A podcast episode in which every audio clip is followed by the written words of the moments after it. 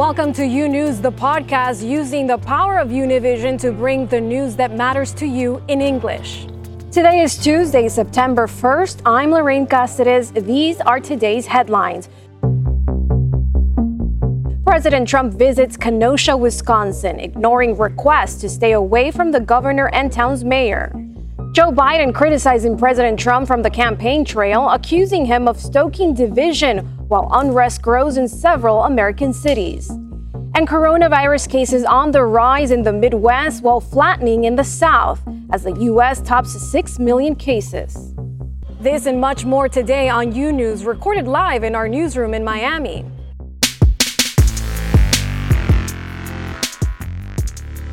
Kenosha, Wisconsin, still coping with the recent police shooting of Jacob Blake and subsequent protests that turned deadly after a 17 year old shooter opened fire on demonstrators. And today, President Trump moving ahead with his plans of visiting that city, this despite officials urging him to reconsider his trip. Meanwhile, in Portland, authorities are trying to crack down on protests after weeks of unrest. Andrea Linares has the latest. Today, President Trump visiting Kenosha, Wisconsin, going against the wishes of the state's governor and Kenosha's mayor. I'm disappointed that he is coming. The president is always welcome, but at this time, it's just the wrong time. Right now is a time for us to heal and to be able to look inward and deal with the issues that we have to deal with. The White House says Trump will survey damage and speak with law enforcement officials. Some saying his visit will do little to heal the city's wounds in the wake of Jacob Blake's shooting. However, the president says otherwise. It could also increase enthusiasm and it could increase love and respect for our country. President Trump also defended Kyle Rittenhouse, the teenager accused of fatally shooting two demonstrators in Kenosha. He was trying to get away from them, I guess, it looks like. And he fell, and then they very violently attacked him. He probably would have been killed, but it's under it's under investigation. But he says he does not believe private citizens should be taking up arms at protests. I'd like to see law enforcement take care of everything, but again, we have to give our cops back, our police back their dignity. Unrest in some American cities are now a major talking point for Trump's reelection campaign. Protests have also continued for more than 90 nights in Portland. Police identifying the man shot and killed over the weekend as 39 year old Aaron J. Danielson. He was wearing a hat with the insignia of Patriot Prayer, a far right group that supports the president, but friends say he was not a radical. Aaron J. Danielson was not a radical, he was not a racist, and he was not a fascist. He was not an inciter or an instigator. He was a freedom loving American who died expressing his beliefs, a right which is guaranteed to all of us through the Constitution. Meanwhile, Joe Biden criticized the president's rhetoric from a campaign stop in Pittsburgh. He may believe mouthing the words law and order makes him strong, but his failure to call on his own supporters to stop acting as an armed militia in this country shows how weak he is. Biden also denouncing all violence from both the right and the left. Acting Homeland Security Secretary Chad Wolf has sent a letter to Portland Mayor Ted Wheeler urging him to request federal assistance to restore law and order for his city, or else the federal government will have no choice but to protect its citizens. In Miami, Florida, Andrea Linares, U News. Thank you, Andrea, for that report. And for more on the president's agenda in Kenosha, let's go to Edwin Pitti. He's in Washington, D.C. with the latest. Edwin?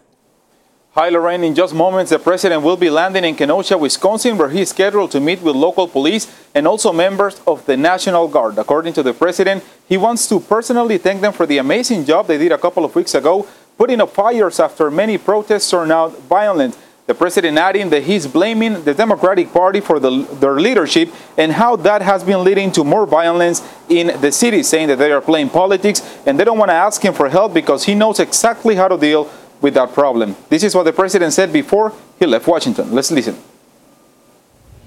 I think a lot of people are looking at what's happening to these Democrat run cities and they're disgusted. They see what's going on and they can't believe this is taking place in our country. I can't believe it either.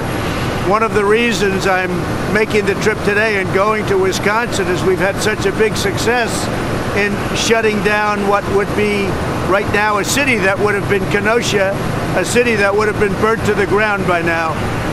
And uh, we're going to really uh, say hello to law enforcement and the National Guard. Lorraine, the president also said that he's willing to do whatever it takes to help the community there. He's scheduled to tour some of the destruction, and also he's going to be having a roundtable with members of the police, the National Guard, and the community. The president adding that he has heard directly from African Americans and also Hispanics that they need the police to help them deal with crime and also to keep their neighbors safe. Again, the president really, really making clear that he's the president of law and order, so he will do whatever it takes to have their back. But the president is not going to be meeting as of now with the family of Jacob Blake, and this is the reason he gave to the media. Let's listen. Uh, they wanted me to speak, but they wanted to have lawyers involved, and I thought that was inappropriate, so I didn't do that. But I did speak with the pastor of the family, who's a fine man, a wonderful man, and uh, I think we had a great talk. And uh, I may at some point, you know, do that. Now, just moments ago, the president spoke with the pastors of the family, and he said that he's going to meet with them as soon as he gets to Kenosha. But the president left it open. That means that anything could happen, either a visit to Jacob Blake's at the hospital or meeting with the family. But again, that is not in the president's agenda right now. But many people are criticizing the president exactly for that because they understand, the president understands that Kenosha County has become a swing area, and he just wants the Republican Party to do well there in the next election in November. Live in Washington, D.C., Lorraine, back to you. Thank you, Edwin, for that report. And joining me now is Ruth Conniff. She's the editor in chief at the Wisconsin Examiner. Thanks for being here, Ruth. You've spoken to several Kenosha residents about the president's visit. What's the mood like there? People are tense. They're worried about what's going to happen when Trump lands. Um, they're aware of his tweets over the weekend, in which he was praising as patriots the Trump supporters in Portland who rolled into town uh, with guns and rammed some protesters with a pickup truck.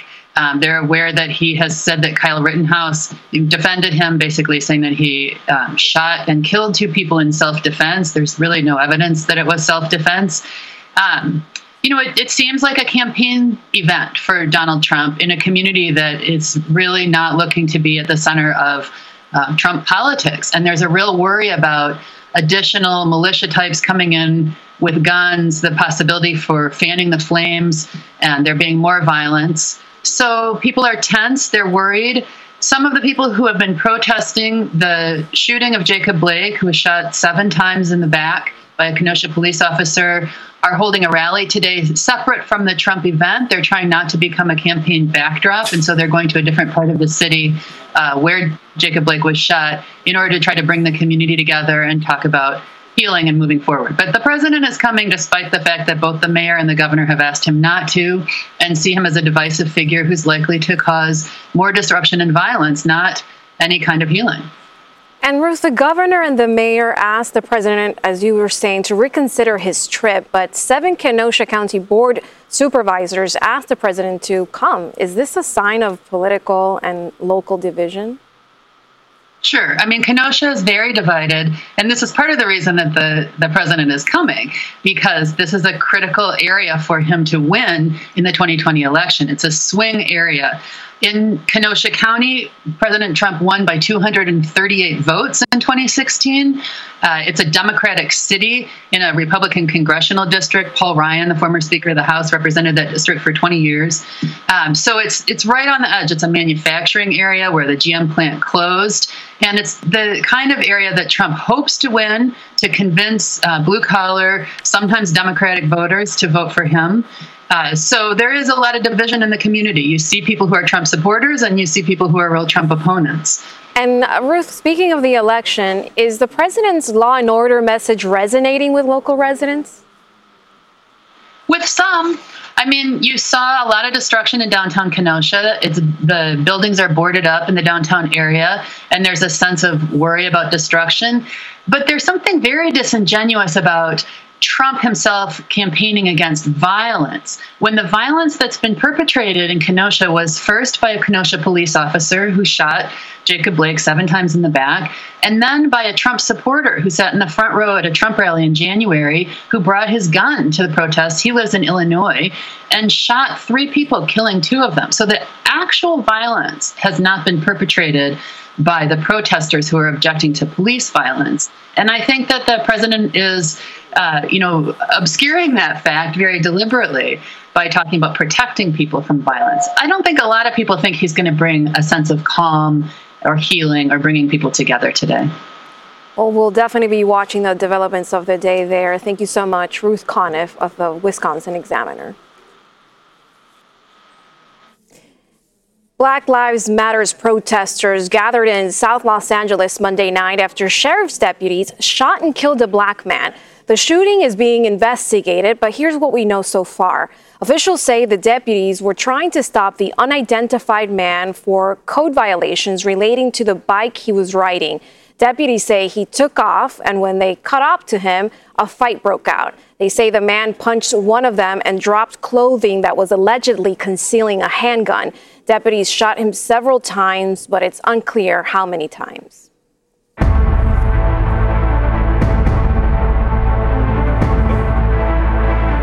And it's been six months since the first confirmed cases of coronavirus in the U.S. were reported, and the country has now surpassed 6 million cases. The president, meanwhile, taking aim at Dr. Anthony Fauci, saying he was inherited and not chosen to be part of the White House task force. Here's the very latest.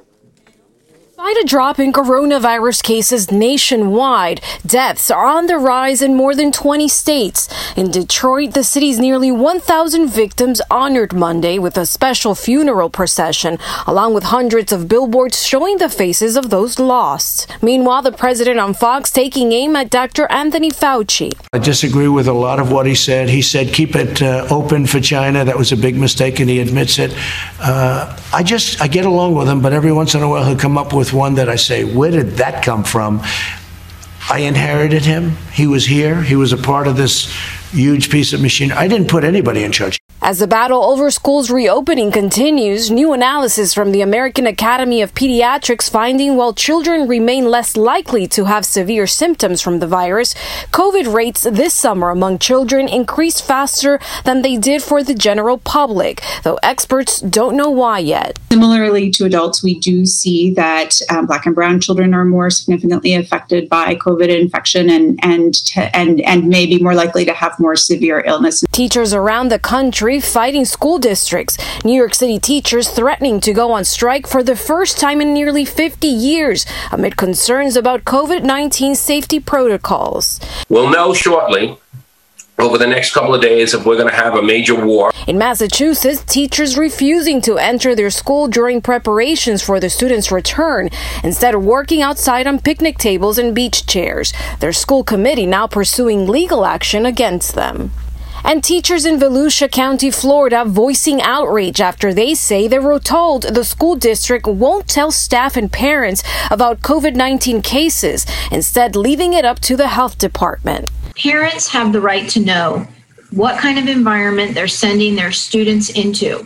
Uh, employees have the right to know what kind of working conditions they're going into. This says in colleges and universities, 20,000 cases are being reported in 36 states. Scenes like this one near the University of South Carolina creating the outbreaks. And Dr. Fauci responded to the president's comment saying they are not on the they are on the same team and the comment does not relate to what happens all the time. Meanwhile, the U.S. Agriculture Department is extending a free school meal program to millions of children. The program allows families in need to pick up free food from any convenient school campus, even if their child is not enrolled there. In the past, this program was only offered during summer months when school is not in session. Now, the expanded program allows for free meals to be provided at any time during the day, whether kids are on site or learning virtually. It's estimated that around 30 million children benefit from the school lunches each day.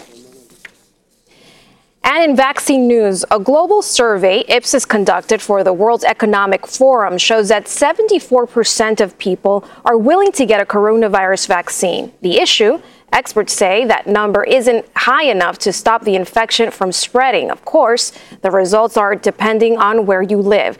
97% of respondents in China, for example, said they get a, a they'd get a vaccine, while only 54% of Russians are interested. In the U.S., two thirds of those surveyed would say they would get a vaccine. The most common concern among Americans not interested in a vaccine is the possibility of side effects. And today we're learning more about a controversial proposal regarding a U.S. made vaccine for the coronavirus. As Jorge Hernandez describes, the move to potentially fast track the release of a U.S. vaccine has medical experts concerned. Thank you, Mr. President, for your leadership. The director of the U.S. Food and Drug Administration is once again the focus of controversy. In an interview with the Financial Times, Stephen Hahn said he has not ruled out approving emergency use of a coronavirus vaccine even before the end of phase 3 trials. Some scientists, however, believe that if this happens, the FDA will be moving in the wrong direction. These vaccines must complete the phases because phase 3 will not only serve to see if it works or not, but basically to know the type of adverse effects it could have. Dr. Huerta himself is a volunteer in a COVID 19 vaccine trial by pharma giant Moderna. He believes that this decision could respond to political rather than scientific pressures. However, the head of the FDA has denied that, saying that the legal, medical, and scientific criteria would be based on the benefit outweighing the risk, considering that we are in the middle of a health emergency. This doctor agrees with the FDA's vision. If there are indications that the drug is safe, and in addition to that, it is effective, there is a tendency to authorize this type of drug without phase 3, considering the urgency that it is a pandemic and the number of lives to be saved. But the FDA and its director have been in the eye of the storm before for having made controversial decisions. Hydroxychloroquine that the president recommended until studies said that it is not good, then the use of plasma without a placebo study. And precisely because of the FDA criticism, public distrust of vaccine is growing. As shown in surveys, prominent experts are calling for the creation of an independent commission to review the data from vaccine trials before they are allowed to go to market. Jorge Hernandez, UNews. And joining me now is Dr. Carlos Del Rio. He's an epidemi- epidemiologist and executive associate dean of Emory University School of Medicine. Thanks for being here, Dr. Del Rio. There are 20,000 known coronavirus cases in colleges across the country. What impact does that have on the community surrounding those colleges? Well, I think we'll, we still have to see what the impact is, right? People that are in colleges are in contact with the community, and I expect that as outbreaks are occurring and cases are increasing in colleges, there will be an impact in those communities, but we, we still have to see how it's dealt with at, at different colleges, and I think it'll be very different in different communities. Doctor, this week the term herd immunity has resurfaced because a member of the White House coronavirus task force reportedly advocated for it. Talk to us about herd immunity. Is it a viable strategy? Well, first of all, let's say that herd immunity is something that we speak a lot in infectious disease. And what it means is that once you get a certain percentage of the population immune, either because they developed the disease or they're being vaccinated, that means you don't need to vaccinate or get everybody else immune because it's a level of protection. I like the term rather than herd. I like community immunity, community protection. In a disease like COVID, we estimate that you will need about 60 to 70 percent of the population to have the so-called herd immunity. In other words, to be infected or to have been vaccinated. If we have a vaccine, herd immunity is feasible, and what it tells you is that you don't need to vaccinate 100% of the population to have that effect. But without a vaccine, just doing it on its own, the, the herd immunity, while it's possible, it will be catastrophic since the number of people that will need to get sick and therefore die as a consequence of this infection is exceedingly how high. The estimates are that you would see anywhere between another half a million to maybe as many as 2 million people die as a consequence of COVID if we take this strategy. So it's not, it, it's viable, but it's a terrible strategy. It's a horrible number. The White House strategy seems to be waiting on a vaccine, though. Emory is involved in phase three trials of the Moderna vaccine. What is the latest on the vaccine development front? Well, a lot of things. I mean, today also AstraZeneca started their phase three study. I think there's a lot of things. The, the, the vaccine front is exciting. It's it's coming around very well. Phase three studies are going on. But again, it's going to take for those studies to be completed before we can say a vaccine works. So we need to And get Dr. to the end of the the study. vaccine. Well, the vaccines uh, uh, scene is very interesting. It's very good, and I think we're making progress. But it's going to take some time for the studies to be completed. And Doctor, staying on the vaccine, I want to talk to you about something that was said this week. The FDA saying they're willing to approve the vaccine before the phase three trials are are concluded. What do you have to say about that? I'm very concerned about that because we know phase three trials are about efficacy. Approving something without knowing that it works will be a terrible mistake. And I just, I sure hope that the FDA does not do this because the reality is we want to develop a vaccine safely and effectively. And if we don't do that, we're going to have a problem. So approving a vaccine, I wouldn't even know which one of the many vaccines to approve. So I think it's probably not a good thing to do. And I worry about that. And so do many other people. And my last question, Doctor. The U.S. reached 6 million cases this week, a quarter of the world's total. Russia, for instance, just passed 1 million cases. How is the U.S. doing compared to other wealthy nations? Well, I mean, the U.S. is doing the worst of any nation, but the good news is that cases are beginning to slow down in the U.S. because we, you know, while the, you said the White House strategy is waiting for a vaccine, I think the population has realized that we have a vaccine right now, and that vaccine is called use a face mask, social distance, wash your hands. I think if 95% of the population starts doing that, we will see a decrease in the number of cases. And in fact, we're beginning to see that. So I would encourage people to wear a face mask, watch your distance, wash your hand, because if we do that, we can actually slow spread of this virus.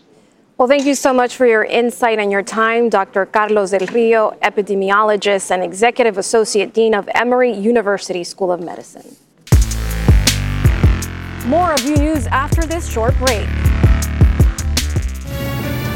Imagine a daily newscast that speaks to you about your world in plain English. Each weekday, we partner with Hispanic America's most trusted news source to bring you the stories from home and abroad that matter to you. They don't know when they're going to be able to go back to work. Victims also from Mexico and this mass shooting. Officials in and out of the residence. We're going to continue fighting. U News covers the news of your world and makes it easy to understand.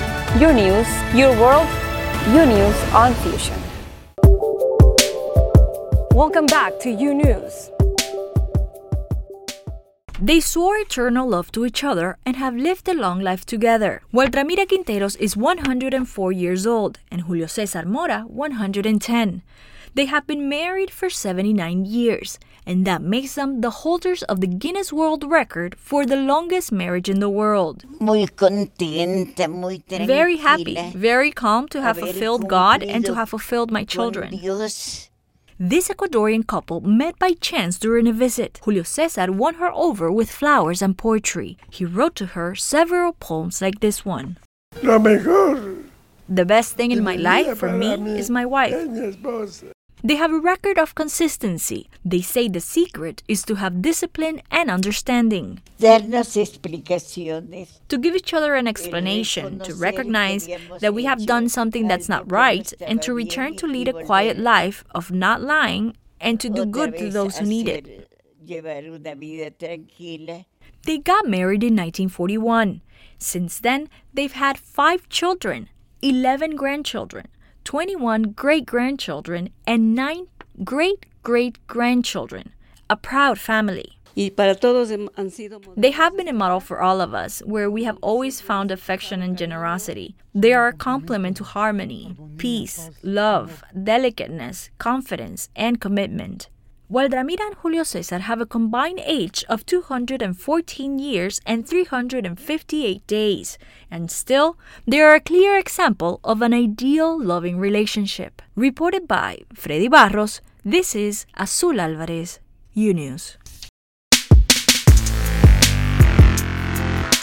Thanks for listening to U News, the podcast. Don't forget to follow U News on Instagram, Twitter, and Facebook.